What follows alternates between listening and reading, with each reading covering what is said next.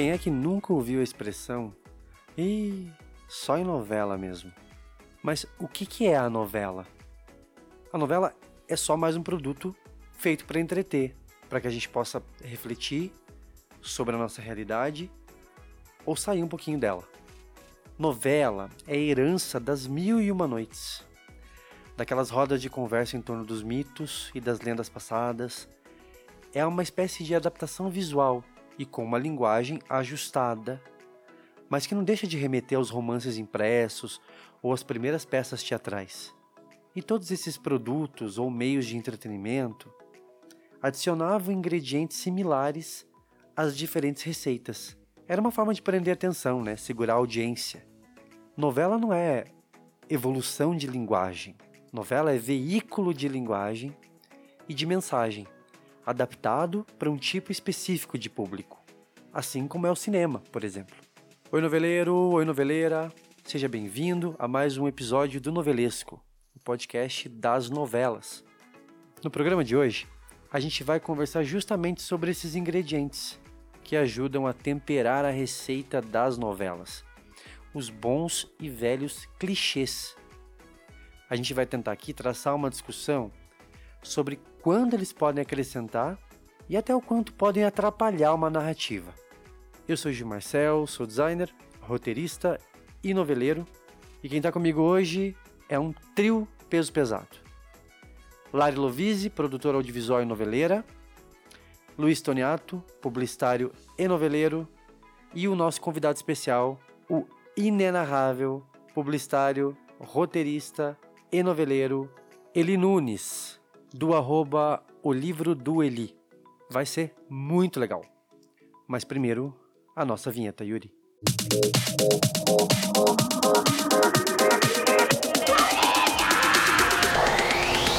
Cada mergulho é um flash. Tô certo ou tô errado? Fenomenal. Eu tô com mais raiva dela. Eu não transo violência. Eu sou chique.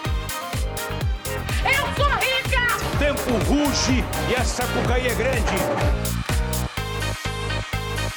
Stop, salgadinho, stop! Gente, Essa todo mundo quer dizer, né? todo mundo. Sempre, só ia Sabe, dizer essa. Sabe o que eu sempre quis dizer? A- a- acho que a, a Tamires falou isso uma vez no escritório, Lari. Eu não lembro se você já estava trabalhando com a gente. Ela disse que ela sempre quis dizer assim, é, alguma coisa do tipo: Ah, eu não quero conversar com você agora, eu perdi a fome.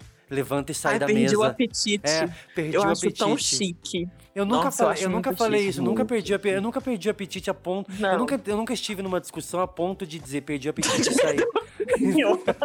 tipo, jogar o guardanapo Também de pano que tá no bolso em cima da mesa e falar: perdi o apetite. Meu sonho. Gente, o, o tema de hoje, eu acho que é um dos temas mais divertidos da temporada, né?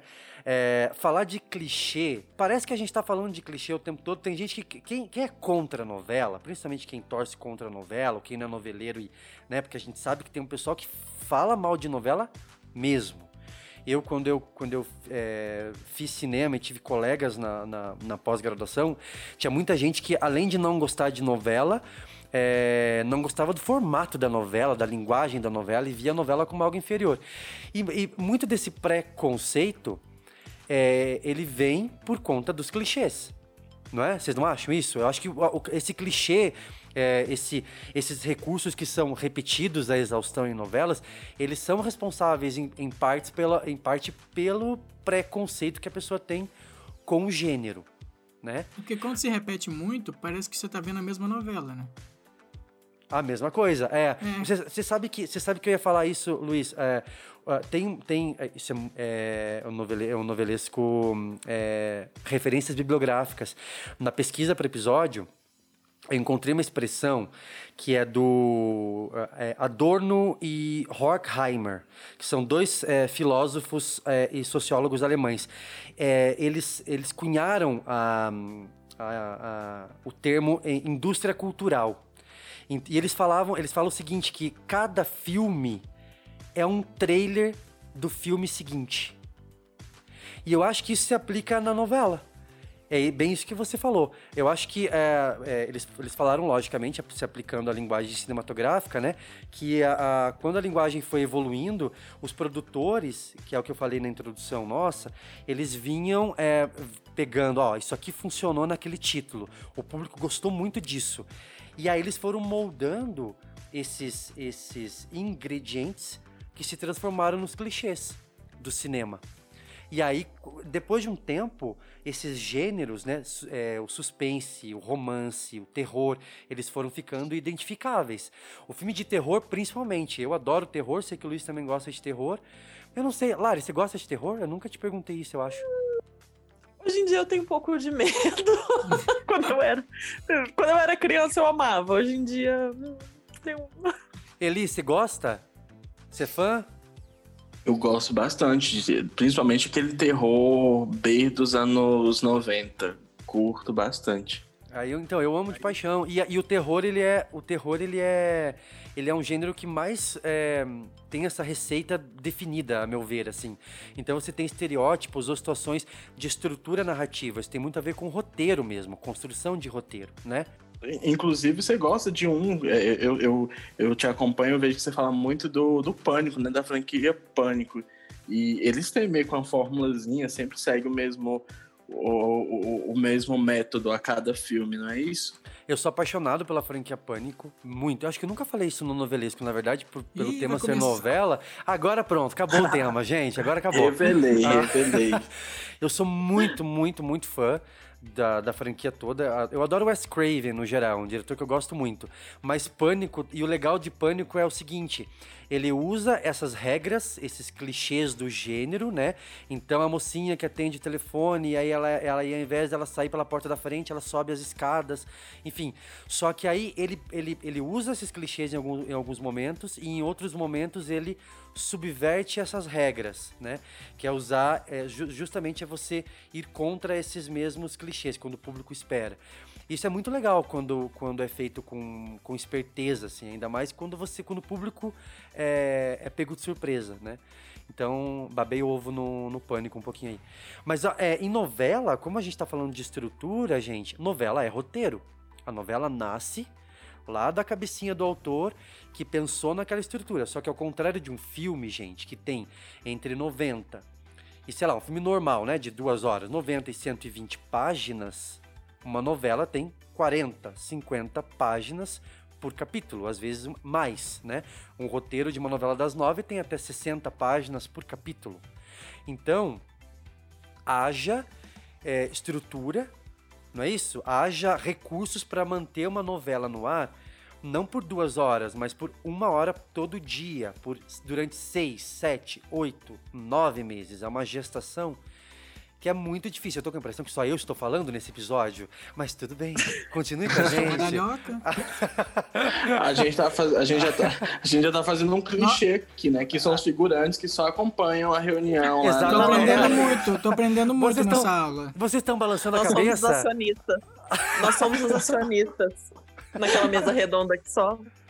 Mas, não é- gente, não é isso mesmo. Imagina, imagina ah, o clichê, ele nasce disso. Como é que... a eh, Primeiro eu quero falar uma coisa, tá? Eu sou completamente a favor do clichê. E eu imagino que Sim, vocês também sejam. Bem utilizado, bem sim, sim. feito. É porque se Totalmente. virou clichê, é porque é bom. Já começa por aí, é porque funciona. Então é um Exatamente. clichê que, que, se bem usado, o problema acontece quando, assim, nessa pesquisa, né, que a gente é, fez pro episódio, você começa a achar várias é, manchetes assim: novela tal é, com baixa na audiência recorre a clichês.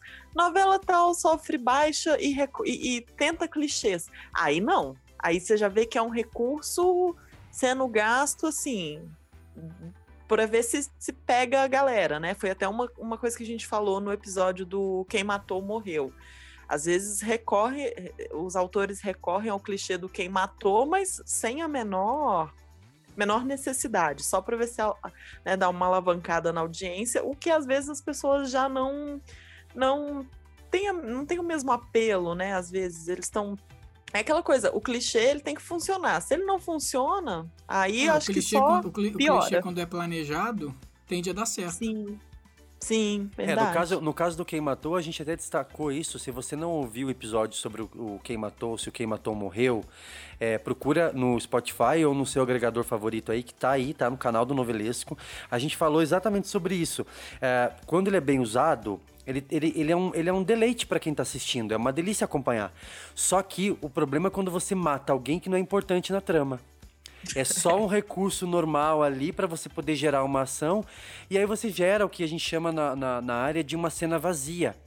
Em que você não traz nenhuma, nenhuma pergunta, nenhum questionamento, nenhum porquê de cenas e cenas. E novela, como é uma estrutura muito longa, né? Os clichês, eles muitas vezes eles servem para preencher aquela velha e famosa barriga. Se você não sabe o que é barriga, é, é O aquele que você tem aí. É, é, é, é aquele. aquele É o que a aquele- quarentena te deu. Exatamente. É, é, um, é, um, é, um, é um nada ali, né? Porque é um período da novela em que nada ou pouca coisa acontece. E geralmente nesse miolo acontece, nessa barriga aí, acontece muito clichê. Muito clichê. É, mas nem toda novela é- é- vive de clichês nas barrigas. A gente tem novelas que começaram com, com grandes clichês, né? O que, que vocês pesquisando aí? Eu vou começar com o Eli, que é o nosso convidado de honra desse episódio. Que clichê? Quando, quando a gente fala Segura de cli- bomba. quando a gente fala de clichê, Eli, o que que vem na tua cabeça de assim de clichê que se diz, meu Deus, tá em quase toda a novela. O que que você acha que a gente pode destacar assim de primeira? Bem de cara, assim, é, sem titubear mesmo, é aquela, aquela velha história do Boa Noite Cinderela no mocinho ou na mocinha. Isso nas minhas pesquisas, fora o- a- a- alguns outros que eu sei que vão aparecer aqui durante a conversa, mas tem uma coisa que sempre tem rolado, é aquela história da, da vilã, do vilão colocar alguma coisa ali na, na bebida do mocinho, da mocinha, e dor, é, a, a pessoa vai lá, dorme, o vilão deita com ele e a protagonista chega lá, oh meu Deus, eles transaram, coisa desse tipo. E ela acredita. Não, e alguns E apagam acredita. imediatamente, né? Meu, esse Toma, dois novela, esse povo não vê novela, é só não tomar, desconfiar de bebida, gente. Assim, O vilão tá te dando uma bebida. e E é aquela, aquela coisa de não aceitar bebida dos outros, poxa. Poxa, e, e- e, inclusive, vocês falando que é meio que instantâneo, tem um caso, vou até citar aqui, Anjo Mal, que pra mim acho que foi o que mais marcou, que é a Anice, que era super esperta, a gente sabe, e a Paula dopou o Rodrigo, né, a Alessandra Negrini, maravilhosa. é, ah, eu lembro dopou- disso, é. Já na reta final, acho que já não tinha mais história, assim, tinha história, mas eles precisavam dar uma incrementada ali. E, e ela dopa o Rodrigo e instantaneamente ele já desmaia e ela já deita com ele, e a Anice vai, pega e acredita. Então é um dos clichês que eu. Que eu, eu- eu- esse clichê especificamente eh, ficou bem fixado na minha cabeça, eu achei aqui nas pesquisas. E ela era super eu acho- esperta, porque a Nice era uma heroína toda diferente. Eu acho que realmente ela teria a malícia suficiente pra dizer, minha filha, eu sou muito mais esperto que você. Eu, nunca, eu não lembro. Eu não lembro de ter visto isso em novela, ninguém subverteu. Eu não, não encontrei nas minhas pesquisas de alguém da mocinha ou de alguém falar assim: olha, você tentou, mas eu não. Eu não acreditei em você. Porque eu acho que seria, acho que sabe? Né? Natural. uma cena que ficaria legal seria assim, a, a- vamos, né, vamos colocar nesse contexto. A Anice chegar, olhar aquela cena e falar assim: Amada, como você acha que eu te separei do Rodrigo? Eu usei esse mesmo golpe, querida. E ela descobrir que, na verdade, eles não ficaram. Ela deu um golpe.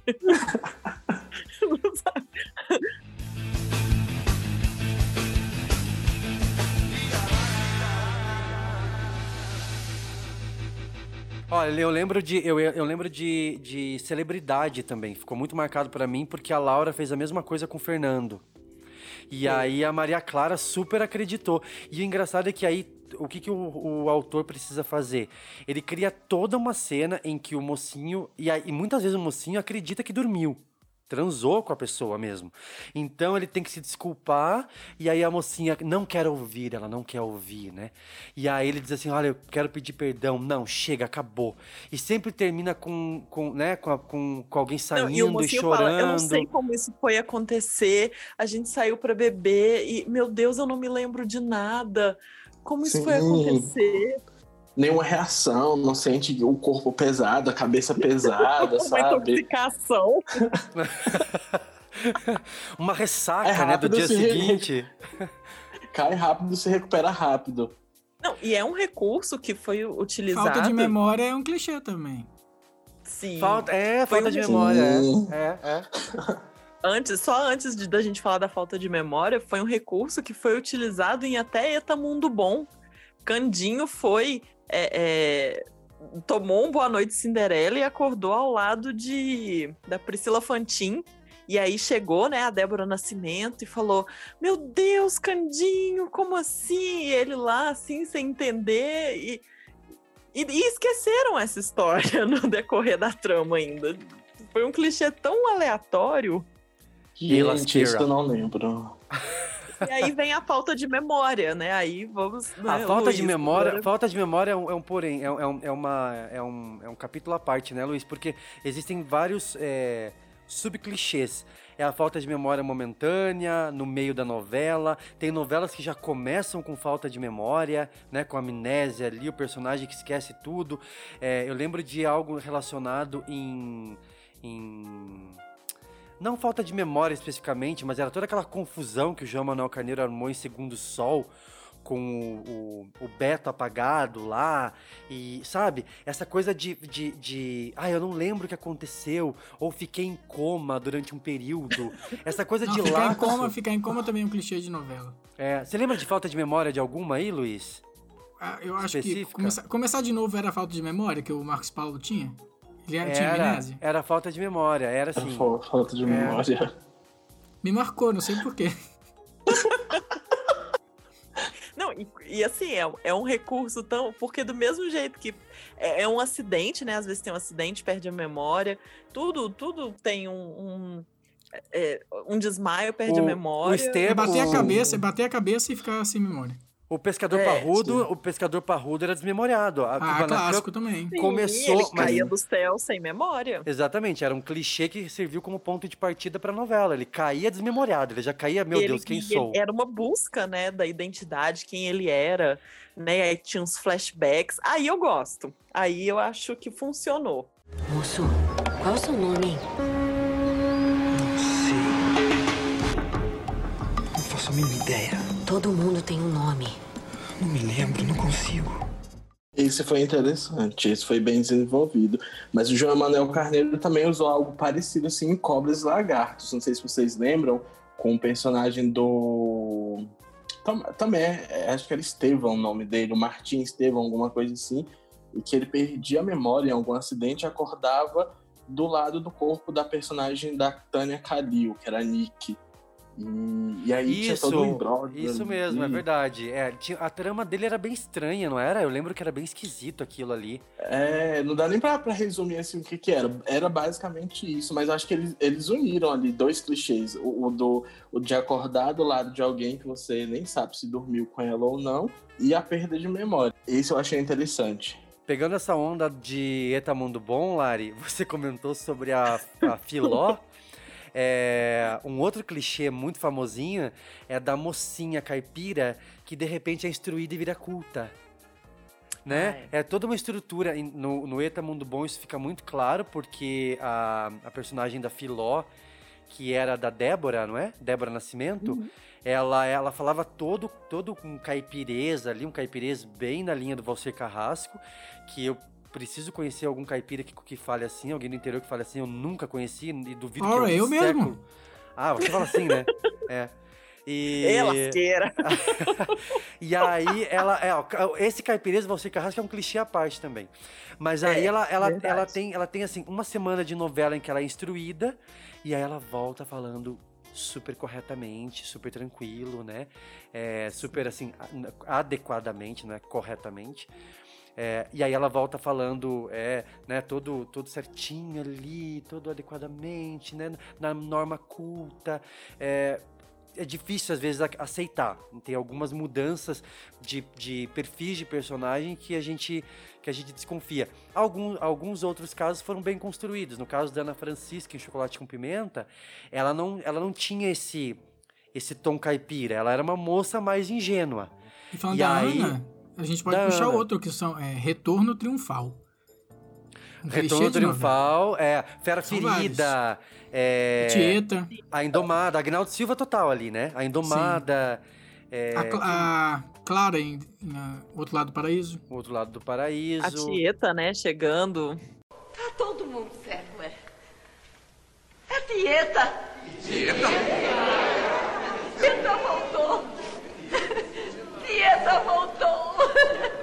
A Tieta chegando com, com a cidade Eu a toda Tieta dentro foi a da primeira, igreja. sabe? Que, que inaugurou o retorno triunfal. Porque eu, eu me lembro, assim, quando eu era mais nova, que todo mundo falava assim, né? Quando a pessoa era. Não sei, a pessoa queria mostrar que, que como diz Maria de Fátima, que venceu na vida.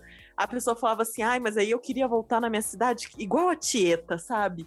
Ah, eu queria aparecer na onde eu trabalhava antes, que nem a Tieta. Então era um, um referencial de, de triunfo. A Francesca voltando em A Próxima Vítima. Cena maravilhosa também. Maravilhosa, maravilhosa. E, a- e Sim, esse foi, maravilhosa. e esse retorno era algo que ninguém esperava. Ó, isso, foi- isso é um clichê bem usado. O retorno de um personagem que é que o pessoal acreditava estar morto. A Francesca Ah, é a a Clara, próxima né? vítima. Bia Claro. Falcão, A Bia Falcão. Totó. O Totó que não morreu. Isso. Ah, só deu Silvio aqui. Bem Silvio de Abreu. Beto Falcão também. A Bia Falcão, isso mesmo. Não, É, Beto Falcão. Ai, Ah, Beto, o Beto Beto Falcão Falcão. ninguém esperava, ninguém Falcão. queria. Beto Falcão, sobrinho de Bia Falcão.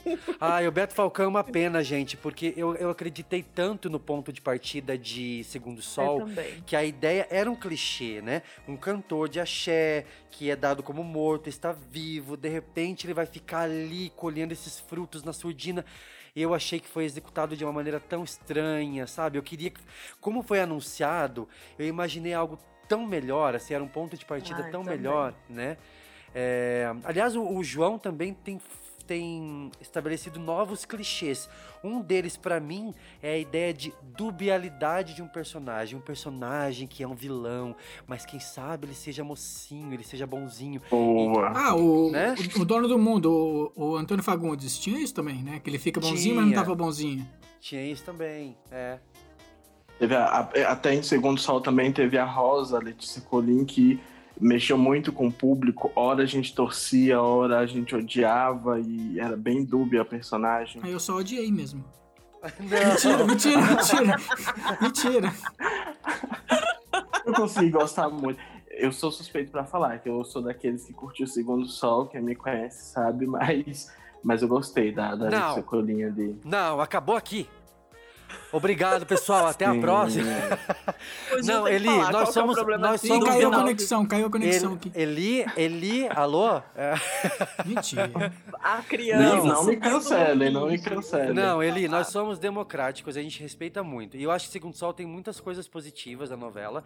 É, é, mas eu vou falar todo episódio Ih, lá vem da- ele. daquele, daquele fim com aquele menino escrito lá em cima da letra lá, F, sei lá onde é que ele tá. Ah, o 3D.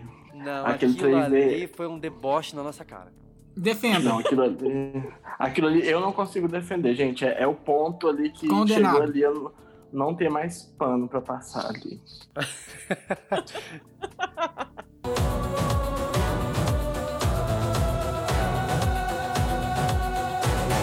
Gente, sério, depois que, que- Antes do DNA ser inventado, como que, sabe? Como que as novelas lidavam? Porque depois do DNA, pode ver, não tem uma novela que não tem um exame de DNA. Como se fosse uma coisa assim. E, Às vezes, na mesma semana, acontece de duas novelas terem alguém revelando alguma coisa no exame de DNA. Então, assim, teve o caso de. Não, eh, fraudar espelho- teste de DNA também, é. ah, fra- isso, fraudar também. Teve assim, segundo o Sol teve o teste, aí depois Espelho da Vida teve um teste, o Tempo Não Para teve um teste, e sempre tem um fraudado, porque é muito fácil fraudar um exame de DNA. A pessoa imprime na casa dela, né? Deve ter um template.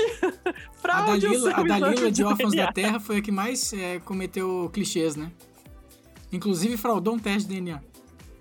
Pois é, tem um template pronto para você fraudar um teste de DNA, muito simples, porque sempre o, o mocinho vai lá, faz o teste, né, no, no laboratório que a, A pessoa indicou, a pessoa sempre tem alguém pra falar, não, não, faça isso aqui e tal. E, e ele nunca pede uma contraprova, ele nunca pega a criança e fala, não, vamos nesse laboratório aqui, eu quero uma contraprova. Não. É, quer ver? Sobre DNA, a minha avó, que era mega noveleira, ela dizia, eu lembro que ela falava pra mim, que em novelas antigas, o, o jeito de se resolver era, na reta final, o vilão, a vilã, alguém que sabia dessa armação, revelava antes de morrer.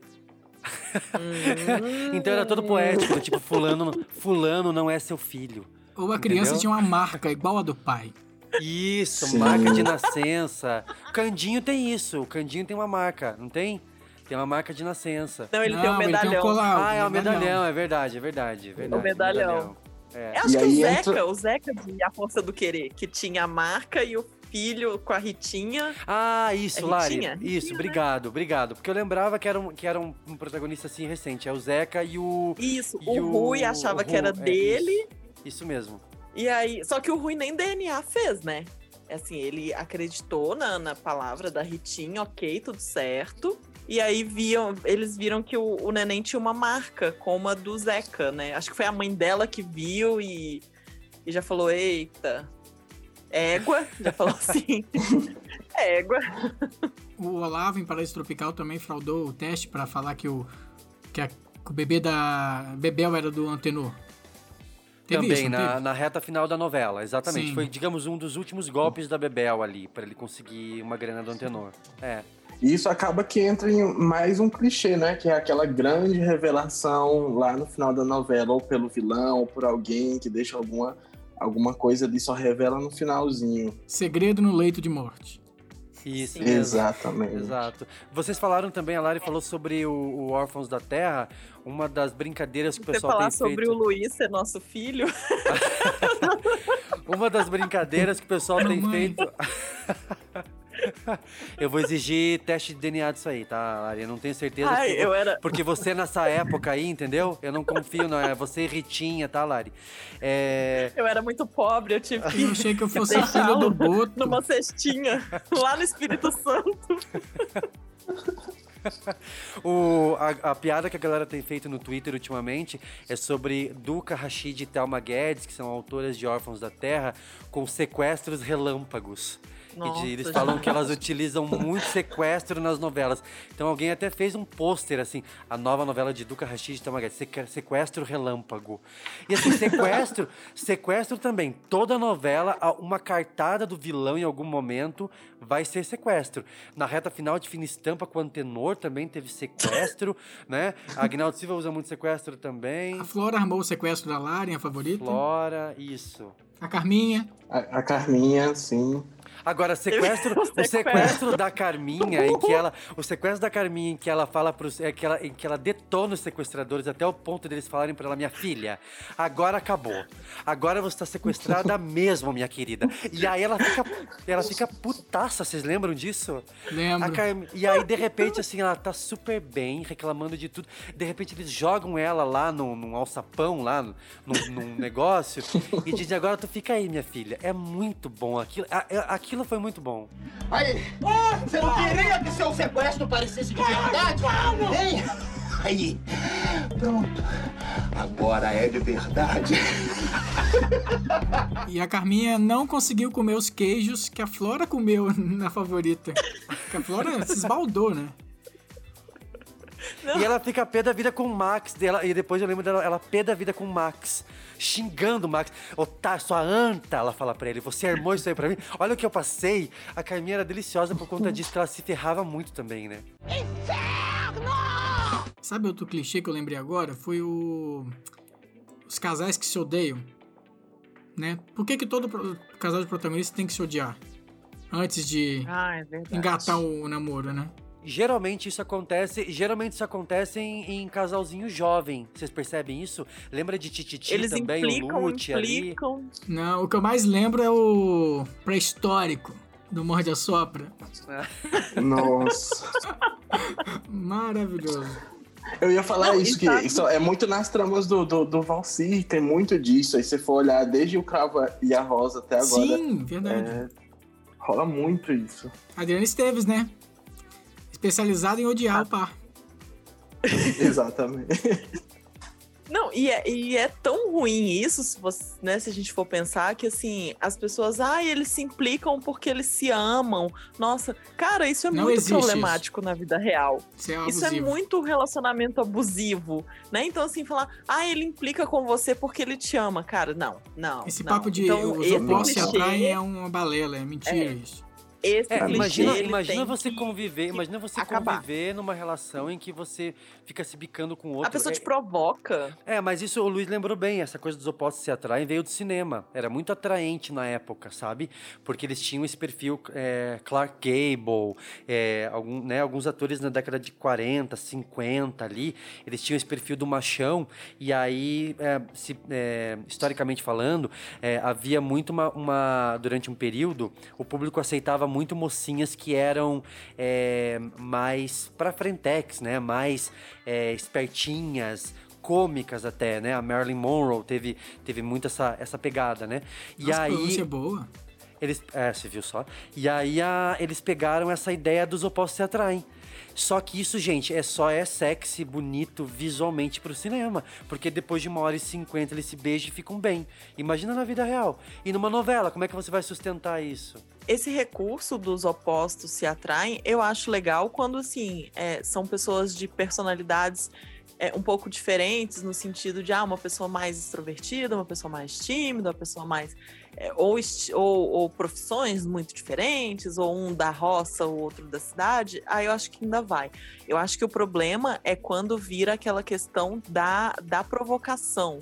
Que um começa a, a ser meio que abusivo com o outro, assim, nas brigas, e aquela coisa assim de muita briga e depois se beijam, assim, no meio de uma confusão. Isso é extremamente abusivo. Eu, assim, acho que é o, o tipo de Sim. clichê que. Essa coisa que de, ah, não eu vou cabe. domar essa pessoa, né? É, Não, nossa, não é o clichê mais. que não cabe mais, assim. Não. O casal discutindo, o outro vem, agarra e beija, não. Eu acho que aí já é um clichê que pra mim tem que, que acabar, assim. Já não funciona mais. Eu via isso acontecendo, principalmente numa fase inicial, em Salve Jorge. A Morena com o personagem do Rodrigo Lombardi tinha muito essa coisa, porque ele era todo. Ele era um policial, não era? Alguma coisa assim? Ele era um. Isso, ele Né? era da, da guarda, uma coisa Isso, assim. e aí ele era todo. ele- é, e ela era toda marrenta. Então tinha toda essa pegada de, de conflito ali, de interesses nesse início que eu, eu não eu assisti e achava bem estranho aquilo. Lógico, E, não, depois. o próprio, o, o próprio José Maier fez muito esse papel que é péssimo, péssimo. É, E teve a gata domar. Nossa, péssimo. De domar, de domar a mulher, né? Ele domava É, a personagem horrível. mesmo. Na marra. E aí a personagem se apaixonava por ele. Nossa, péssimo isso. Inclusive vai ter isso agora, né? Na reprise de, na reprise de, de Laços de Família, tem várias cenas do, do Pedro com a Cintia, a personagem da Helena Ranaldi. E o povo na época meio que vibrava com isso, mas na reprise a gente viu que o pessoal meio que olhou aquilo e falou: não, isso já tá tóxico demais. É um, é um, é um clichê tóxico. É, Definiu. clichê a, a- eu acho que esse é um dos clichês que a gente pode falar, pessoal, que é, talvez o público realmente não aceite, não aceite bem mais, porque os tempos mudaram, né? A gente falou sobre isso no, no episódio quando a gente comentou sobre as obras do Manuel Carlos, que alguns, alguns recursos que ele utilizava não, não, não envelheceram bem. Então tem clichês que não, não assim, não, não só por uma questão social, né, daquilo que aceita ou não, mas porque é, foi tão utilizado que não atrai mais e não convence mais. Eu lembro de um que era muito, muito clássico de acontecer nos anos 90. Vocês devem lembrar, quem tá ouvindo a gente também, que era os, protago- os protagonistas, principalmente naquela etapa até o momento em que eles não tinham ficado juntos. Em que eles armava-se uma situação em que eles acabavam juntos no meio de uma tempestade, numa cabana no meio do nada. Isso Do é muito nada, eles, eles estavam juntos e aí tinha uma tempestade, não tinha pra onde ir. E aí, vamos fazer o quê? A gente não tem nada pra fazer? Bora fazer amor, né? Cabana e Tempestade me lembra celebridade. Seria Maria- celebra... É, celebridade Maria Clara, teve né? isso. É. Ela Carlos Lombardi isso. também usou isso. Mas assim, nos anos 80 e 90 acontecia demais isso. Parece assim, gente, ó, um jeito, de, um jeito deles conversarem era durante a tempestade, que não podia sair, tava preso num lugar e aí acabou, entendeu? A E luz aí- acabava, né? Eles estavam bem assim, ah, e agora que. Aí começava a piscar a luz, aí a luz apagava. Ai, só isso que nos que faltava. Ai, agora sem luz. Tanto é que a é bem Nina. a gata comeu A também. Nina, a gata Ah, comeu desculpa, também. pode- É, não, a, a- gata comeu também, bem lembrado ali. É bem a vibe da gata comeu. A- Aí eu ia falar que a Nina, que era filha da Maria Clara com o Fernando, foi concebida naquela, naquela noite, naquela noite mágica em que os dois ficaram juntos numa choupana, numa cabana. né? Então, Uma choupana. Isso sem é muito Magmar. sem... Na época não tinha Wi-Fi, porque hoje em dia, se tiver Wi-Fi e, e ficar preso lá no, no lugar, tá ok. Se tiver um 3G, né? Se tiver que pegue bem, acabou. Esse Não, é a- 3G é já não dá mais pra ser é a tecnologia, né? Mas em novela não é funciona, não tem sinal, não tem 3G, não tem nada. é a tecnologia moderna separando casais. Porque hoje em dia, se o autor quiser, não. Ele tem tantas razões para não unir alguém. Né? Eu lembro de. A gente falou sobre Valsir, Chocolate com Pimenta, é uma das novelas que subverteu. A Ana Francisca e o Danilo não se davam bem, só que o casal era divertido. E a missão dos vilões, justamente ao longo da novela, era tentar fazer com que eles se unissem, porque a Ana Francisca precisava ficar ali, né? Tinha toda aquela coisa dela ser dona da fábrica e tal. Isso Não vem. tirar a fábrica de lá. Isso vem do, do, do, do material original do Valcir Carrasco. Ele se baseou no, no A Visita da Velha Senhora. Que é bem essa ideia. Eles têm que. Os vilões ali, eles têm que arquitetar um plano para fazer com que a velha senhora, no caso é a Ana Francisca, ela, ela fique ali. Ela queira ficar. E ela querer ficar, filha, na, na, né, na época da novela, como se uma mulher só, só quisesse ficar no lugar por conta de, por conta de macho, né? É Né? só a única razão. Não é porque ela quer ficar. O que, o que aí puxa para um clichê que é muito é, utilizado também pelo Valcir Carrasco dos casamentos desfeitos no altar. Nossa, sim, É eu ia aquela falar coisa- aí. Boa, boa. Muito tempo para falar que não querem, tem a prova do vestido, tem a escolha do buffet, tem tudo, mas chega na hora do do negócio. Gente, como é caro um casamento hoje em Sim. dia também. Esse recurso acontece hoje em dia nas novelas atuais. Então, assim, as pessoas estão lá só pra falar assim: não, eu não aceito. E todo mundo, ó, já é um. Tinha que liberar o buffet pra galera, né? A, a compensação. Isso teve em Império, não sei se vocês lembram, mas Gente, a Ah. noiva substituída, Império. O que, que foi aquilo? No casamento lá da, da Maria Clara com o personagem do Rafael Cardoso, na hora que ela tá lá vestida de noiva, tudo, ela olha pra personagem da Leandra Leal e fala assim: Não, irmã, ele sempre amou foi você. Ele, ele devia estar casando é com você, não é comigo. Veste esse vestido aqui e entra lá na igreja. E aí, na hora que abre lá o, o- a porta lá da igreja, o Rafael Cardoso olha para aquilo, se surpreende, mas ok, ele já tá lá, já tá vestido, já É, tá tipo pago assim. É tipo assim, ó, na vida real, assim, ah, bom, já que eu tô aqui mesmo, entendeu? Não importa a noiva, vambora. Né? É, bora, já tá tudo pago, o comendador pagou tudo, então bora. Mas você Então, sabe que. assim, Você sabe que, que eu, tive uma, eu tive uma conhecida que contou uma vez que a prima dela é, no altar falou não. Eu nunca tinha Nossa. conhecido alguém que, que, que, que tivesse feito isso, assim. E ela falou porque a menina tava sofrendo muito, porque a família tava pressionando muito o casamento. E às vezes a gente acha que é só coisa de novela, e a família pressionava, porque a, a família do noivo era, era, né, era, era, era bem de vida e tal, e pra ela seria bom, já que né, ela teria um futuro. Você vê, isso assim, sei lá, tipo, tem, tem 10 anos isso. Entendeu? Oito Ai, tá anos. certíssima de ter falado não. Então, é um negócio que às vezes a gente acha que é um clichê de novela, mas acontece. E ela falou não Tá na hora. certíssima. E aí parece que ela, ela me contava que que aí a família falou assim, então tá, então já que tá armado o negócio, é, a gente vai manter. Eles mantiveram o jantar de casamento. Porque a galera tava lá, Mas entendeu? fizeram igual na, no Valcir Carrasco, torta na cara. Não, não teve isso, mas, mas teve.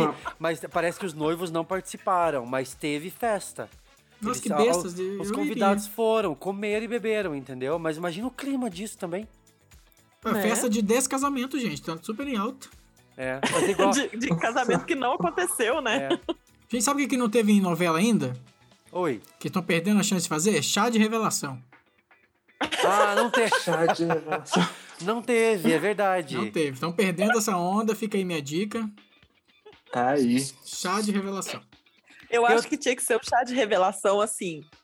Tem os balões e dentro tem o, o nome do pai, né? Então, pá, é, os- o- tipo, se fosse é, revelar se é filho do vilão ou filho do, do mocinho, sabe? Pra dar Olha, é aquela um chá, é um chá de revelação com base num resultado, num resultado de DNA. de DNA. De um DNA Ótimo. fraudado. É, de um DNA fraudado. Olha, é um novo, é um novo recurso. A gente inventou aí. Bora. Olha aí.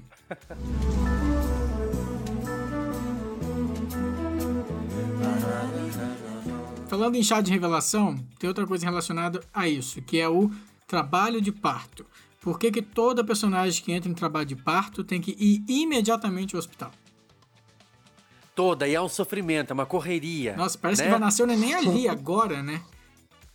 É, e, e, em geral, até onde eu sei, eu não sei se isso é uma regra, mas o trabalho, o trabalho de parto leva um tempo pra Sim, quando, a bolsa, quando, quando a bolsa rompe, a criança não, não escorrega. Tem um tempo aí, né? Eu lembro do. É uma eu lembro correria, do. pega, pega a bolsa, pega não sei o que e vai embora pro hospital, mas calma. Eu lembro do, do parto da Ritinha em A Força do Querer, que terminou com aquele final com ecos. E no meio de um tiroteio, elas estavam no meio de um fuzuê com traficantes o e parto, tal. né? E a Geisa faz o parto. É um capítulo, um final de capítulo muito legal. Já Agora, teve parto humanizado em novela? o- Não me recordo de ter parto humanizado.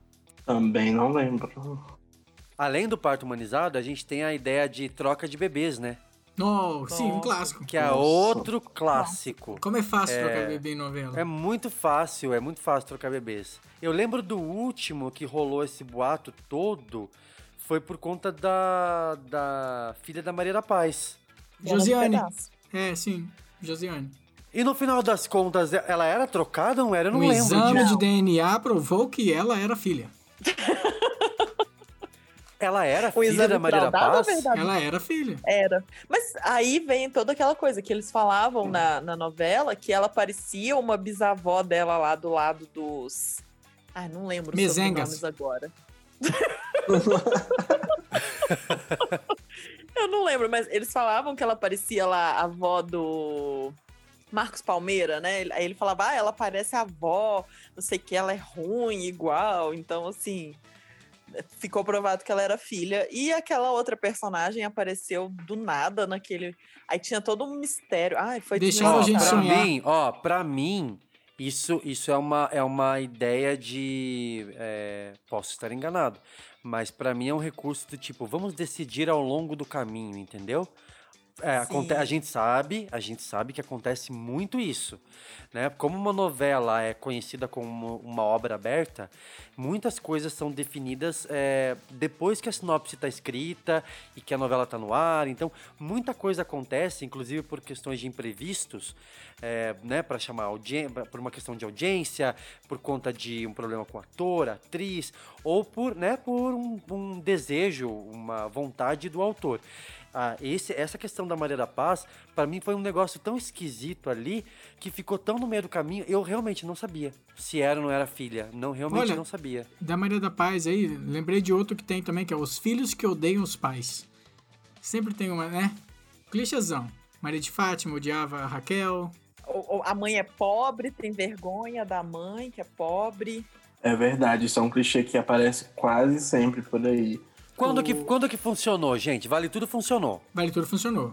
Quando que não. Funcionou e Quando que não Estampa funcionou? também. Fina Estampa funcionou, eu acho.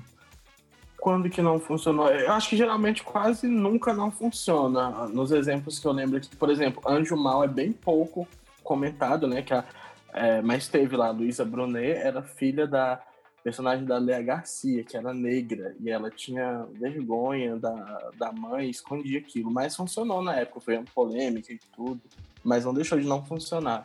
É, na própria dona do pedaço, com a, com a farofa que foi, funcionou. Exatamente. Né? Porque a gente funcionou. torce pela mãe, né? A gente acaba torcendo pela mãe. É, eu, Morde ah, a eu- sopra, a gente torce, a gente torcia tanto pela Dulce, né?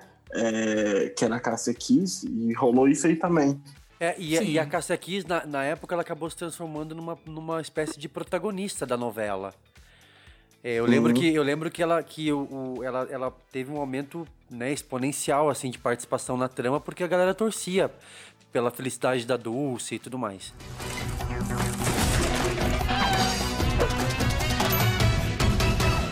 Falando em filho, sempre, sempre tem uma criança, um, um- um filho procurando a sua origem, né? Procurando os seus pais. Também é um clichê, Sim, É é um um exatamente. clichê que sempre É certo também. É um clichê. É, outro clichê. É, clichê. pesso- é, a- Geralmente a mãe de origem humilde, né, teve que dar a criança por motivos é, a sociedade não aceitaria na época. É, e vice-versa, né? Então sempre- Os pais que procuram o, o filho. Fala logo onde é que tá meu filho. Onde é que tá Domênico? O filho que teve que, que o dar quando próprio era amor, mais amor, novo. amor de mãe se baseia nesse clichê, né? Isso. Sim, sim. É, outro clichê, é, o dinheiro, o dinheiro ou a fortuna que não é sua, né? Isso vem da literatura também. A gente lembra do Pecado, Cap- Pecado Capital, é muito Ah, clássico, né? Amor de mãe tem um clichê clássico também, que é a sogra megera. Ah, e eu, Sogra acho, eu, ah, eu acho que sempre funciona. Eu amo a minha, tá? Amo de paixão a minha. Gostaria de dizer e deixar um beijo pra ela, mandar um beijo pra ela. Mas, é, mas funciona muito, porque eu acho que é, uma, é o tipo de Que narrativa é, é o que famoso a vida imita a arte ou, a arte imita a vida. Bem clichê essa frase. Então, tem um outro clichê, gente, que é um clichê muito bom, é, que entra na- no hall dos clichês bons, e que não é, é, é uma coisa recente, mas que de tanto ser usado já virou um clichê. Então, tem uma galera que eu já vejo aí que, que reclama muito, que é o congelamento no fim dos capítulos das novelas. Já repararam isso? Que já ah, mas é, um é, mas é, isso é um. Isso, Isso Exato, é recurso, eu acho, não? É um recurso visual, né? Mas tem um, eu vi uma galera, Luiz, até comentando no Twitter, meio que reclamando do excesso de. de, Sim. de, de- Ah, quando é mal feito não precisa, né, gente? Quando é bonitinho vai, mas quando eles fazem só por fazer, é sem graça. Me Principalmente se a incomoda- novela não tem gancho. Me incomoda o congelamento numa novela que não tem uma. Porque eu acho que o congelamento tem a ver com a identidade visual da novela. Né? É, Aquele que vai dar carteirada, né? Eu, como designer, que trabalho com, com design há anos, Há 10 anos, há, Há mais 10 de 10 anos, anos. a Lari conhece esse meu bordão que eu falo. Há 10 anos eu trabalho com design. É, eu acho que é muito legal quando a novela tem uma identidade visual. Eu adorava o recurso, o congelamento em celebridade, porque era um flash. A novela falava de paparazzi, né? Agora tem congelamentos que são recortes, que não tem muito a ver com a identidade visual da novela. Então, em partes, eu concordo com isso. Eu acho que o congelamento ele deve vir quando ele tem a ver com o recurso da novela, com o recurso Congela visual. o congelamento do Malhação Casa Cheia. Nossa, Meu teve, Deus! gente. Lembra que era, eu acho que eram umas tintas, assim, uns borrão de tinta, pá, pá, na tela. Meu Deus. Acho que era isso, não recordo. Mas era, mas era do Denis Carvalho, não era? Era, acho que era. Era do Era o Denis. núcleo dele, é, era o núcleo era o dele. núcleo dele, isso aí, isso aí. Aliás, aliás Malhação, gente, pra, pra quem tá ouvindo a gente, Malhação, não é difícil perceber que Malhação fica muito tempo no ar. Então, com certeza, boa parte dos recursos que a gente tá falando no programa de hoje já estiveram em Malhação, porque se não é fácil você trabalhar durante sete meses de uma novela, imagina durante 12 meses de uma temporada de Malhação. Então, Malhação sempre tinha a ideia do, do, do fingir gravidez, né? Transar engravidou. Também tinha isso, né? Do, do armar pra mocinha ali pra, é, é, pra ser flagrada em algo que ela não tem culpa. Então tomar um sempre tem. suco. Então tem muito clichê que Malhação acaba usando. Então provavelmente muita coisa a Malhação usou nesse, nesse, nesses 20 e tantos anos, 25 anos de Malhação já, né?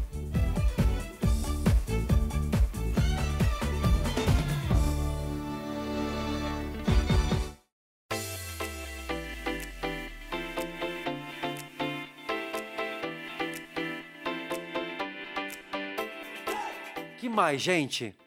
Sabe um do- são dois clichês que eu acho assim, que são é, recursos bobos. O primeiro é, ah, tem que fazer alguma revelação na trama, alguma coisa, coloca uma cartomante, uma vidente, para ficar jogando o- o- o- os ganchos para os personagens pescarem e Peraí que eu vou ler o seu, seu, seu futuro no, no macarrão.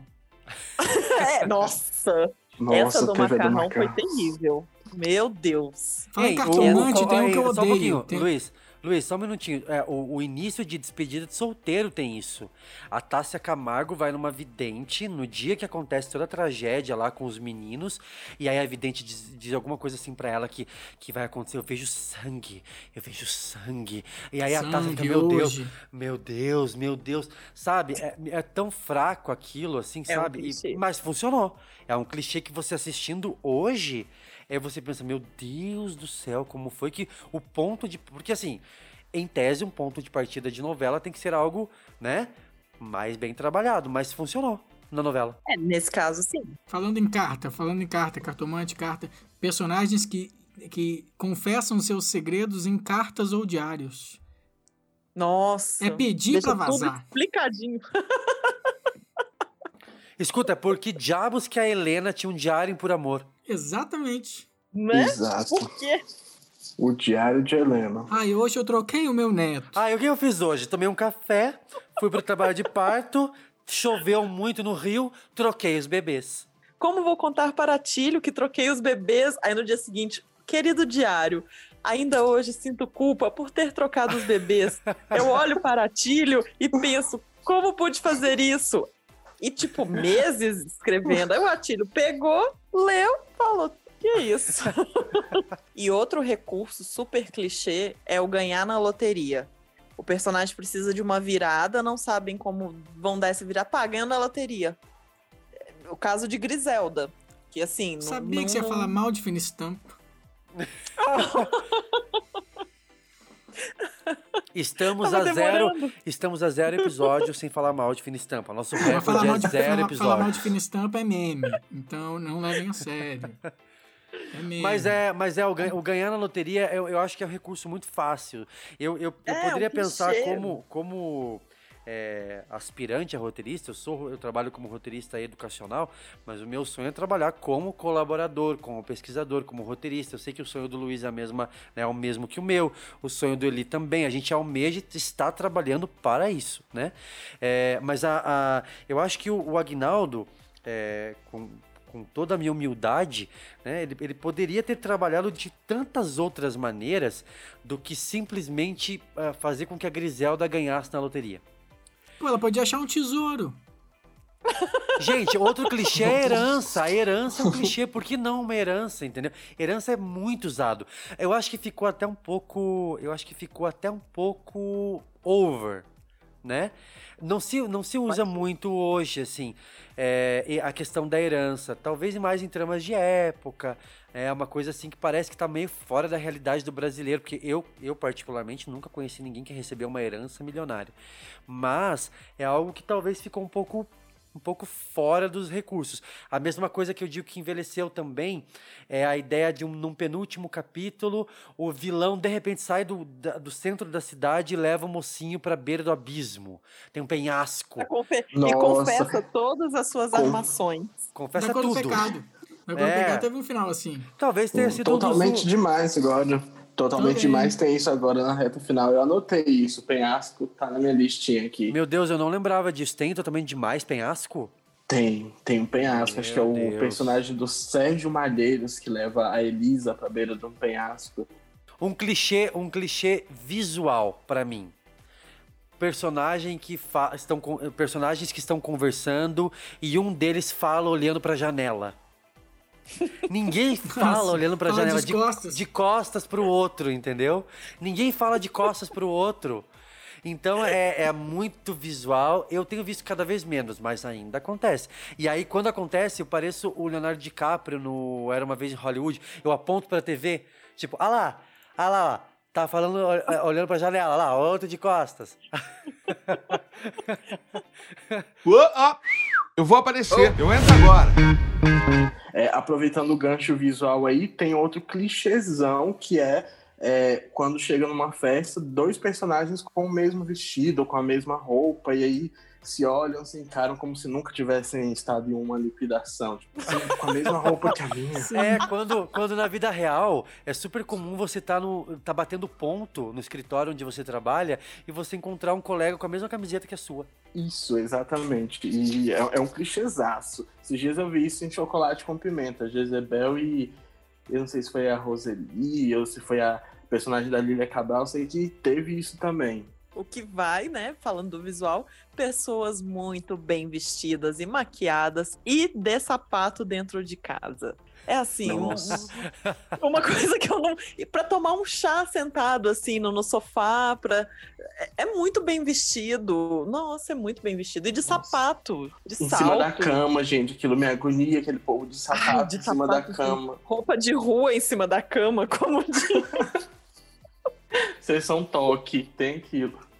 Tem, sapato em cima da cama é, é terrível. E eu não entendo, assim, eu via muito, o, o que eu gostava muito de, de Amor de Mãe é que eu achava um, um pouco mais real, assim, o, o- a ambientação, o figurino, os personagens em casa. Eu achava aquilo mais real.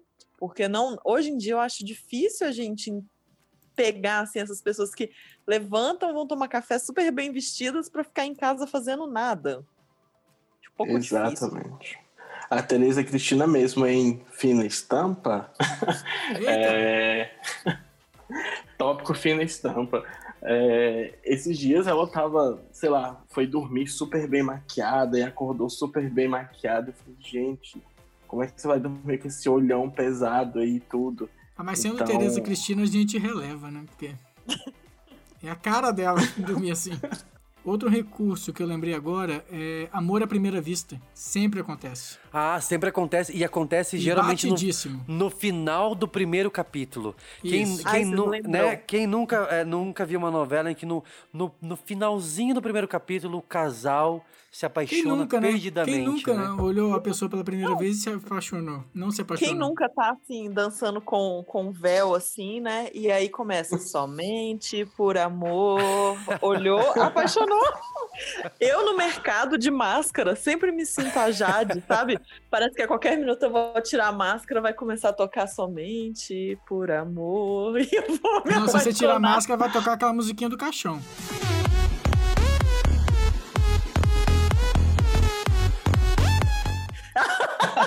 Verdade.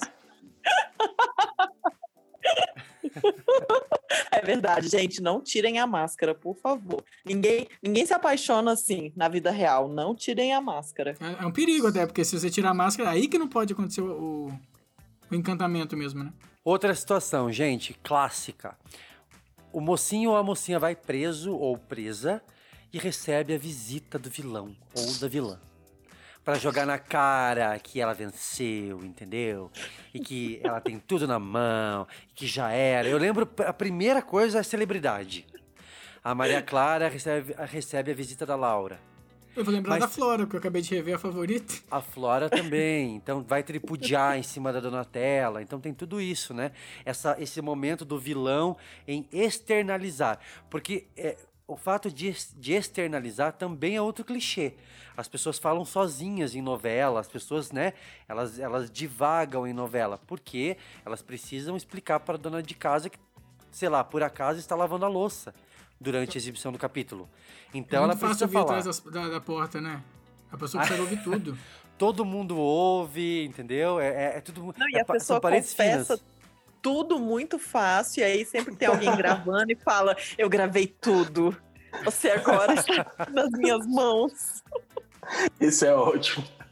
Ah, e a dificuldade também de, de fazer cópias, né? Eu gravei tudo, ou sei lá, eu perdi o pendrive. Mas eu- por que que não fez a porcaria de uma cópia? Por que, que você não, né, não jogou na nuvem? Não colocou na nuvem. Eu gravei, eu gravei 50 DVDs, mas escondi todos no mesmo lugar. Que novela é essa, né? A galera sempre vai no mesmo restaurante, né? Só tem um restaurante em novela, ou só tem uma cantina em novela. É um lugar só. Aí sempre tem aquela coisa de personagens que vão jantar, estão em dois, e aí de repente, quando vai sentar na mesma mesa, vai, olha, vai sentar, vai ver, olha que na mesa ao lado tem outros personagens. Então flagra alguém. É algo muito fácil flagrar alguém em plena São Paulo, sei lá, né? Eu acho isso Sim. impressionante. Eles vão. Não, a dona do pedaço tinha uma mesma pizzaria e, e era o mesmo enquadramento sempre. Então aquela mesa era reservada para o personagem que ia comer lá no dia. Então podem reparar, era o mesmo enquadramento. Era uma mesa reservada, assim, personagens da dona do pedaço.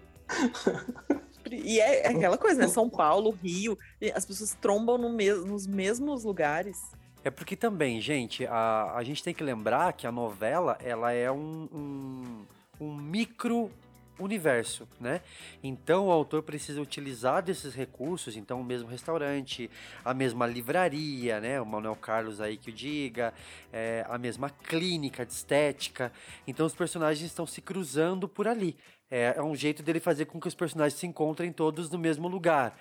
E aí você tem também é, personagens que trabalham, é, que têm a mesma profissão. Então, por exemplo, em Paraíso Tropical, a gente tinha a galera que trabalhava no hotel, né? No do Vivier, aí a gente tinha hóspedes, né?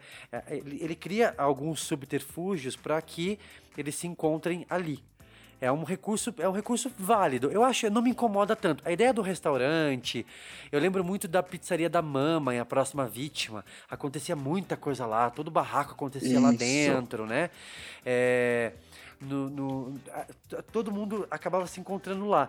É um jeito do, do ator de, de, de situar toda a ação. Até porque novela a gente está falando de eh, cenários que são fixos, né? São locações fixas ou cenários que são fixos, internas fixas e que precisam ser montadas e desmontadas para que, que a ação aconteça.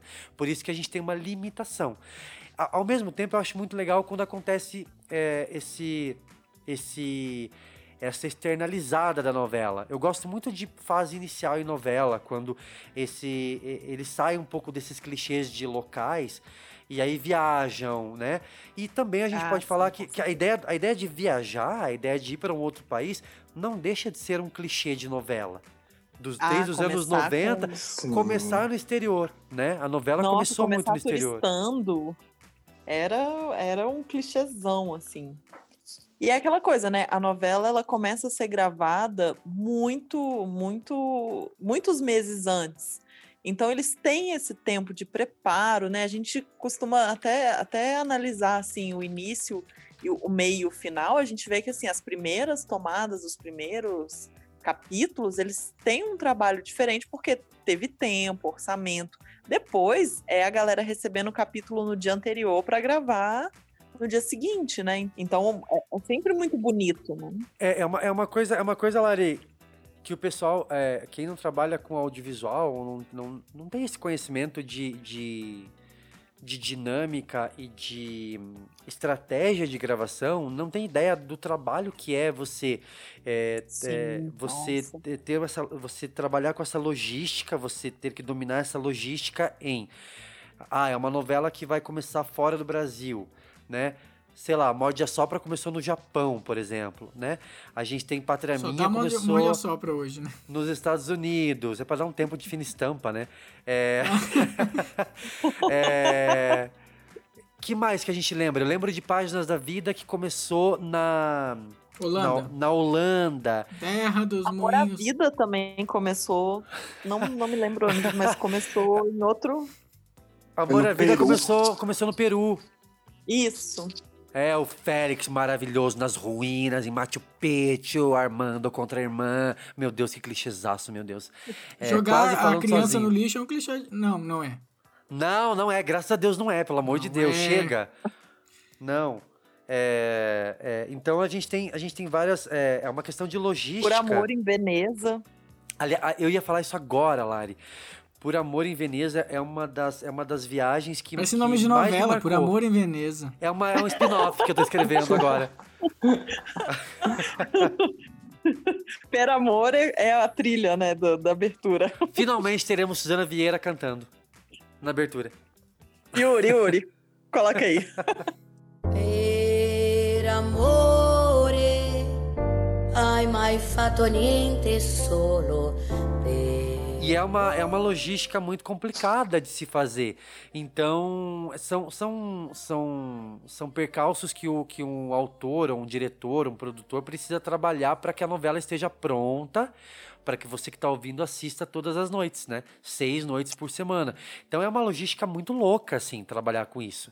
É, e os clichês, eles. eles é, Eu não sei, gente, acho que de uma certa forma eles facilitam ah, o caminho do roteirista, porque ele, eu acho que é, é, em alguns casos eles até ficam segurando assim, poxa, ainda não usei a, a armação de de da, da- sei lá DNA da- falso. do DNA falso. Ainda não usei a armação do golpe do baú, mas ele vai usar. Em sete meses é muito difícil que ele não use Ele isso. tem, ele tem assim, é igual quando vão sortear no debate assim, é, político. Tem dois, dois negocinhos, eles tiram DNA falso, tira o nome do personagem e vai fazendo um sorteio. Mas você sabe que tem, que tem uma história parecida é, com isso que vocês estão falando aí. O Gilberto Braga, quando foi escrever Paraíso Tropical, ele contou que entre os colaboradores eles pararam e pensaram: o que que eu ainda não criei, o que que eu ainda não escrevi. E aí veio o clichê dos gêmeos. Eles decidiram ali a usar os. Decidiram ali que iriam usar as duas gêmeas nessa novela. Aproveitando, aproveitando. cê- sabem quem mais trabalhou em dobro em novela? Aproveitar que a gente tá nesse tema hoje, é a Flávia Alessandra. Em qual novela, Luiz? Foi qual? Morde a só. Ela foi Naomi e Naomi roubou. Naomi Não, roubou. não. Boa, boa, boa. E teve também um lance desses. Peraí que eu vou rir, peraí. Ô, hein, Lari? Qual que é a frase que ela falava em, em, em, em, Morde a Sopra? Ah, então, aí vai pro clichê do quem matou, porque Vamos fazer uma Naomi retratação, roubou. vamos fazer uma retratação aqui. Não falamos de, de Naomi roubou no episódio do Quem Matou. É verdade, a gente Isso. não mencionou, pessoal. uma a gente não assassina falou. que está acima da lei dos humanos. Isso, ela tira a peruca e fala: a lei de vocês. Não, antes de tirar a peruca, ela fala: é, essa lei se aplica aos humanos. Aí ela tira a peruca e eu não sou humana, algo assim. não consegui gravar. São palavras. E aí, assim, e aí eu não todo consigo- mundo, e aí todo mundo na, na plateia, porque o Valcir adora uma plateia, né? Todo mundo. Oh! Eu sou uma máquina. E como uma máquina, as suas leis não se aplicam a mim. Como você pode afirmar que, que é uma máquina? Eu provo. Eu mostro. Chocadíssimos. Porque ela é condenada pelo assassinato e aí ela fala: Não, não sou, porque essa lei é dos homens e tira a peruca, mostra que ela é uma robô e. O resto eu não sei, porque eu não assisti essa novela, eu só vi essa cena memorável. Hein, hein, hein, gente, falando em plateia, falando em plateia, tribunal em novela é um circo, né? O outro lado do Todo mundo, todo mundo opina, todo mundo fala, mas ela não era filha de Parece um fulana? boteco. é um... Meu Deus, todo mundo tem o direito à palavra. E aí só, e aí todo mundo fala assim, tem, tem falas assim bem programadas de um minuto, e aí de repente o juiz bate ali o malhete. Nossa. Nossa. Hashtag, Só pensa hashtag, naquilo. Hashtag batendo malhete. E aí a juíza, o juiz fala. Geralmente é o mesmo ator. Em novela você Carrasco, aquele mesmo ator que fala assim: silêncio, ordem do tribunal. O juiz parece estar Só que ele- correndo. Só que ele fala isso depois que todo mundo já exprimi- exprimiu sua opinião. Todo mundo já falou tudo que queria. Depois ele pede, caramba. Tribunal eu acho uma bagunça. Eu lembro de outro lado do paraíso, era uma bagunça. Eu lembro de quem é você na reta final, teve um julgamento ali também, aconteceu algo assim nessa linha. Mas é, é- é algo que me, dá, me deixa com muita preguiça. Ai meu Deus, vai pra tribunal, eu sei que vai ter advogado, vai ter. Sabe? É um negócio que eu acho, eu É, acho uma- muito chato na parte narrativa. Me acho assim. bem chato. Muito chato. E escrever aquilo deve ser muito chato também pro, pro, pro roteirista, eu imagino. É.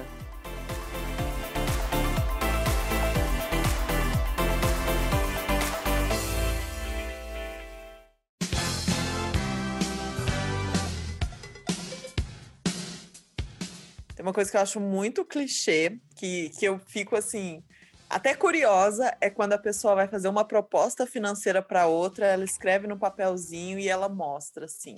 E a gente nunca Nossa, sabe o valor. Odeio isso, odeio isso. E eu, assim, eu tô maratonando Vale Tudo, tô assim, a louca do, do Vale Tudo. E lá eles falam em dinheiro, em valores, muito abertamente. E eu tô amando isso. Porque eu não aguento, é um papelzinho. Ai, qual é o salário? Aí ele anota, isso aqui é bom pra você? Ai, é ótimo. Só... é tão clichê que tem um filme, eu não vou me lembrar que filme é agora, mas tem um filme que a, a o, o, personagem vai fazer uma proposta pra, pra mulher, acho que é uma proposta de trabalho, uma, não sei que. Uma proposta.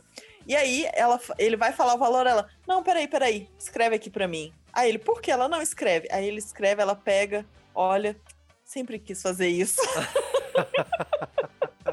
que ótimo. Ei, mas vocês sabem por que, que isso nasceu, né? Isso nasceu porque, é, principalmente nas novelas, por conta das mudanças das moedas. Hum. E aí tinham alguns autores que não gostavam de trabalhar com. Não com, datar com, a obra. né? Não datar a obra. Na, vale tudo não teve problema, não. O Gilberto datou mesmo ali, acho que não tem problema, né? Mas tem autores que não gostavam de datar. Então, escreve, escreve ali no papelzinho mesmo para ficar, sabe? Uma coisa meio subentendida. Então não, não trabalha eu com números, vale né? Tudo eu tento converter a moeda de vale tudo. e quando eles falam 150 mil, eu fico assim, gente, será que isso é 15 mil ou isso é 1.500 reais? Deixa eu pensar, eu fico tentando converter. Aí vai lá no Google, né? 150 mil, sei lá qual é a moeda, cruzados, Cruzados novos, novos. em reais. em notas de vira-lata caramelo, quanto seria? Mas é um clichê, é um clichê. Então, sobrou um último item aqui da lista, e que são os bordões. É, que antigamente né, era algo mais natural, o pessoal meio que improvisava e de uns tempos pra cá meio que virou obrigatório todo personagem ter um bordão e tentar emplacar ele. E às vezes não acontece isso. Então, aquela história de fazer o barro acontecer, às vezes não acontece. Então, bordões eu acho um clichêzão. É, eu acho que é, isso para mim é muito anos 90 ainda. Eu sei que ainda é usado hoje, né?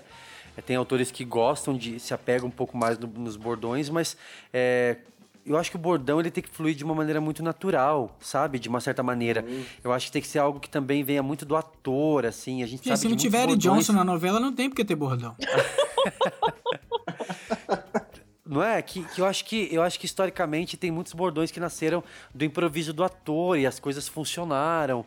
É, o Nira Torraca fala que tanto o Nira Torraca quanto a, a Araciba Labanian falam que eles, eles gostam muito de observar quem tá ao redor, assim, a equipe técnica da novela. E eles já improvisaram muita coisa ao longo dos, dos trabalhos deles. O Ney, o, em Vamp, ele tem muita coisa assim que ele improvisou também para construir o Vlad, né? O, o- quando ele falava, hum, gotoso, né? E aí são coisas que ele foi, foi, foi- ele foi sentindo enquanto ele interpretava. Agora, quando a- o autor insere isso como uma marca desde o início, tem muito bordão que é forçado. Então é, é o que você Sim. falou, e eu acho que até envelhece mal, né? Ele, você vai ver depois, assim, fica muito forçado quando você vê em Muito cena. forçado. É, então, a, a própria Dona Jura também, agora de O Clone, foi criação dela, o, o que ela fala lá, que é o... Não é brinquedo? Não. O não é, o não é brinquedo, Não não. é brinquedo, não. Exatamente. Gênio, é né? Gênio. Esse aí é um dos maiores, né? Um dos maiores, sim, sim. É, Glória Pérez, ela, as novelas dela conseguem, né, ter bordões eternos, né? É o Stop Salgadinho, é o, o, o Não é Brinquedo Não, o, Inxa, o Inxalá. Ela então foi, é muito, bem- ela foi muito feliz, É, né? realmente. Ela foi muito feliz né? no. Inxalá. Ela foi muito feliz no viu? clone, eu acho, no geral, né? Mas é porque ela Alibaba. transformou. A Glória foi muito esperta, Hum. porque ela transformou, ela transformou o, a, o outro idioma, né? O estrangeirismo no bordão. Isso é muito legal. É diferente de você fazer o bordão É, Zorra, bem que a. Dani Calabresa tanto brincava no Comédia MTV. Né? Lembram quem assistiu Comédia MTV, que é uma delícia? ela improvisava um monte de bordão Sim. e ela brincava, porque o Zorra, essa, essa coisa do Zorra de trazer bordões que, que, eram, que eram bobos, que não tinham esse peso. E, e parte desse preconceito da galera com bordões de novela é justamente por isso, bordões que não tem muita relação com, com É, nada, são- né? Tem aquele daquela personagem que falava, o bordão dela era assim: adoro!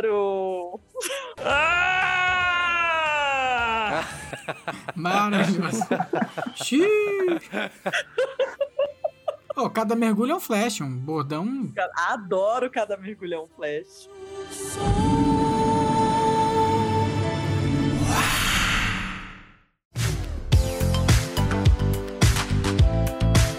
Muito bem, chegamos ao final, gente, de mais um mais um episódio do Novelesco. Eu acho que é, é, é outro tema que seria impossível a gente condensar em uma hora, uma hora e pouquinho, mas é por isso que eu quero deixar o recado para quem ouviu a gente até agora. Se você lembra de algum clichê, algum recurso que tá em quase toda novela e que você gosta, ou que você detesta, mas que tá lá mesmo assim na narrativa e que a gente não mencionou aqui nesse nosso listão, escreve pra gente no arroba novelescocast no Twitter ou no Instagram, tá? A gente vai adorar trocar ideia e rir um pouco mais, porque eu acho que é um episódio que a gente vai ficar rindo ainda muito tempo depois. Com certeza a gente que está aqui gravando também, a gente vai lembrar de alguns que a gente não mencionou.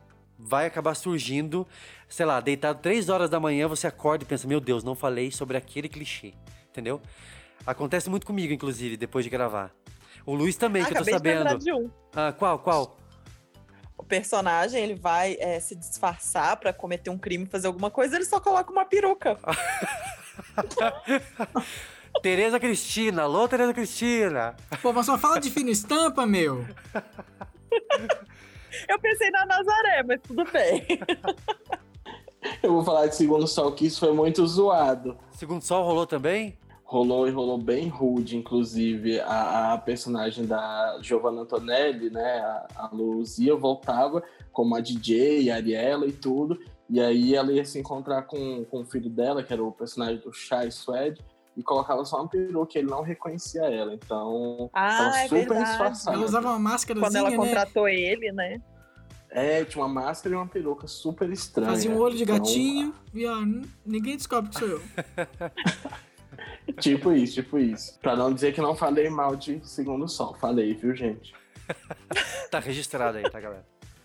É, e o fim, e o fim de Segundo Sol, o fim, o fim.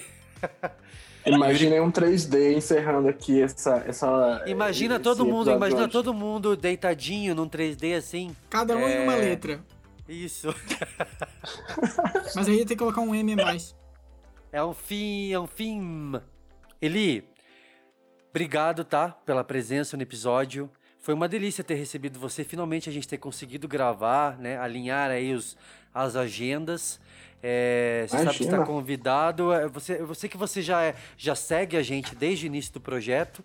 Então foi um prazer ter, ter, ter trocado essa, essa ideia tão divertida contigo hoje.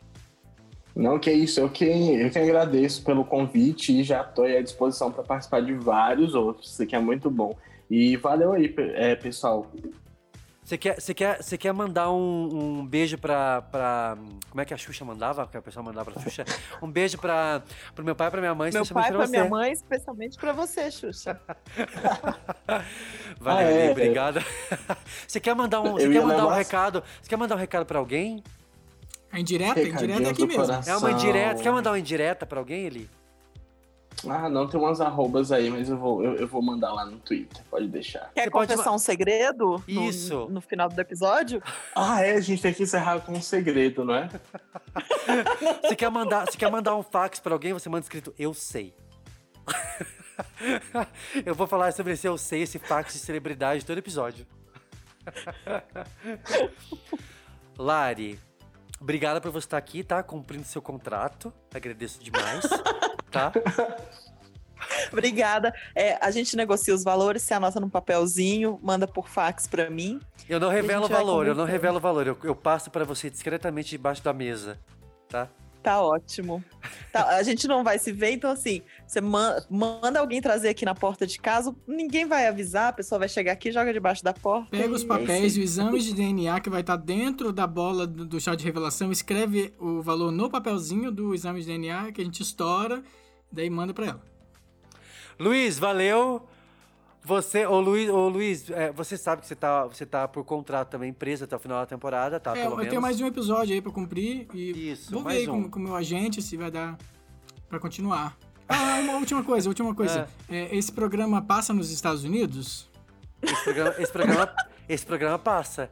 Passa nos Estados Unidos. Passa nos Estados Unidos. Posso dar uma mensagem lá? Claro. Cadê a câmera que fala? Hello. Só isso? Podo, posso mandar uma mensagem lá? Pode. Hello? Não, eu queria mandar uma mensagem, queria mandar uma mensagem pra Isa, porque ela me mandou uma mensagem toda emocionada essa semana que, ela, que a gente citou ela num episódio que ela, ela ouviu. E ela ficou toda, toda emocionada mesmo quando a gente falou dela.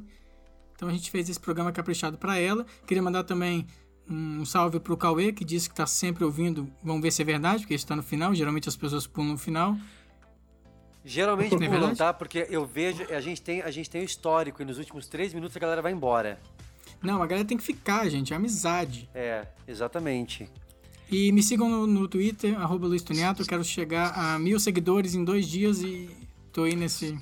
Ó, arroba Luiz Toniato, arroba Gil Marcel, arroba Lari Lovis, a gente finge que a Lari tá no Twitter, né? E arroba o livro do Eli. É isso, né, Eli? Isso, isso mesmo. Isso aí. Gente, segue todo mundo aí, tá? E siga o Novelescast no Instagram e no Facebook. Gente, obrigado por mais essa, esse episódio. Muito obrigado a você que ficou ouvindo a gente até agora. Um grande beijo, bons clichês pra vocês nesse ano de reprises e até o próximo programa. Tchau!